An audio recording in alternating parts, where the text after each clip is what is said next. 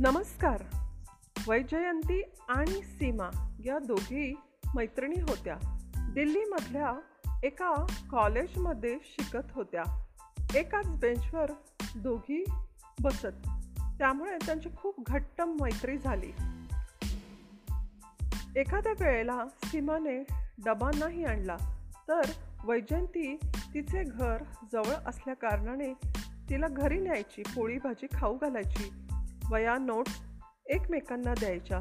अभ्याससुद्धा एकत्रच करायच्या. वैजयंती आणि सीमा जवळजवळ सारख्याच दिसायच्या. जणू कोणाला वाटेल बहिणीच आहेत. दोघींचे नेहमी एक मत असायचे. वैजयंतीचे वडील ॲक्सिडेंटमध्ये अचानक गेले. तिला त्यामुळे कॉलेज सोडावं लागलं. कारण घरात कमावणारं असं कोणीही नव्हतं. दिल्लीच्या एका ऑफिसमध्ये तिने ॲप्लाय केला. तिला मराठी टायपिंग आणि इंग्लिश टायपिंग एवढंच येत होतं. तरीही तिला छान नोकरी मिळाली. आई आणि दोघी बहिणी यांचं पोट भरेल एवढा छान पगार मिळत होता. सर्व ठीक चाललं होतं. अचानक एका ट्रेनमध्ये दोघी भेटल्या. पूर्वी मोबाईल हे साधन नसल्याकारणाने दोघींची भेट बोलणं व्हायचं नाही. वैजयंती सीमाच्या खूप गप्पा रंगल्या. दोन तासाचा प्रवास एकमेकांबरोबर चालला होता. बोलता बोलता वैजयंतीचे ऑफिस कसे चालले आहे सीमाने प्रश्न केला. खूप छान. आमचं बॉस तर खूपच छान आहेत. ते खूप दयाळू आहेत प्रेमळ आहेत माझी खूप काळजी घेतात. मला त्यांचा खूप रिस्पेक्ट आहे असं वैजयंती बोलली. सीमाला ही गोष्ट खटकली. ती म्हणाली वैजयंती आत्ताच काही महिन्यापूर्वी तू कामाला लागलीस. एवढं बॉस सर वगैरे करू नकोस. तुला जे पैसे मिळतात ते तू केलेल्या कामाबद्दलचे मिळतात. त्यात त्यांचा काय ग रिस्पेक्ट तुला? अगं नाही. ते मला कधीकधी हॉटेलमध्ये नेतात. आम्ही चहा कॉफी नाश्ता कधी कधी तर लंचसुद्धा एकत्रच करतो. मला बिल भरू देत नाहीत. आता तर सीमाचं डोकं सनकलं वैजंती या जगात कोणीही कोणाला फुक्कट काहीही देत नसतं. याचा त्यांचा काहीतरी हेतू असेल. वैजयंती म्हणाली तू बाई भारी संशयी आहेस. आत्ताच्या जगातला तो देव माणूस आहे हँडसम सरळ साधे आहेत. सीमा म्हणाली मी तुझी वेलफिशर आहे म्हणून सांगते. यांच्यापासून दूर राहा आणि असं अनऑफिशियली फिरू नकोस. कारण तू एक स्त्री आहे आणि तो एक पुरुष आहे. वैजयंतीचे आणि सीमाचे यावर पहिल्यांदा दुमत झाले. दोघी स्टेशन आल्यावर बाय करून निघून गेल्या. एक पंधरा दिवसांनी पुन्हा रस्त्यावर समोरासमोर आल्या. आज वैजयंतीचं लग्न झालं आहे असं सीमाला कळलं. कारण तिच्या गळ्यात मंगळसूत्र होतं. छान नटून सजून होती. काटापदराची साडी डोक्यात गजरा माळला होता. सीमा म्हणाली क्या बात है! खूप खुश आहेस तू. वैजयंती म्हणाली अगं सीमा लग्न झालं माझं. कधी कुठे कोणाशी? प्रश्नांचा भडीमार केला सीमाने. सांगते सांगते ऐक ऐक. सरांशी. आत्ता एकत्रच ऑफिसमध्ये येतो जातो. इतर लोकांना माहीत नाही बरं. आमचं दोघांचं लग्न झालंय म्हणून. सर म्हणाले वैजंतीला की ही बाप आपल्या दोघातच ठेव. आपण सरप्राईज पार्टी देऊ ऑफिसला एक दिवस. कारमध्ये आम्ही दोघंही एकत्रच येतो जातो. छान चाललंय माझं. सीमा म्हणाली ठीक आहे. कुठली गोष्ट लपून छपून ठेवणं हे योग्य नाही.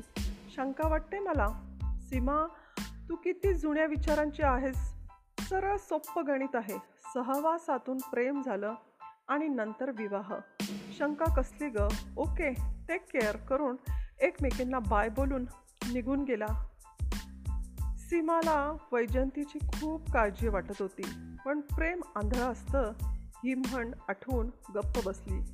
सीमाला नकळत वैजयंतीचं बोलणं आठवत होतं. इतर लोकांना सांगू नकोस आपलं लग्न झालंय. नंतर सीमा म्हणाली स्वतःशीच की आपण किती वेडे आहोत? का विनाकारण निगेटिव्ह विचार करतोय?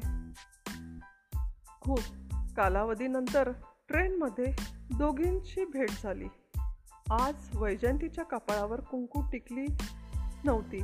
डोळ्यात काजळ नव्हतं. सुरलेला अंगावरचा ड्रेस जुनी पुराणी हातात पर्स. काय ग कशी आहेस?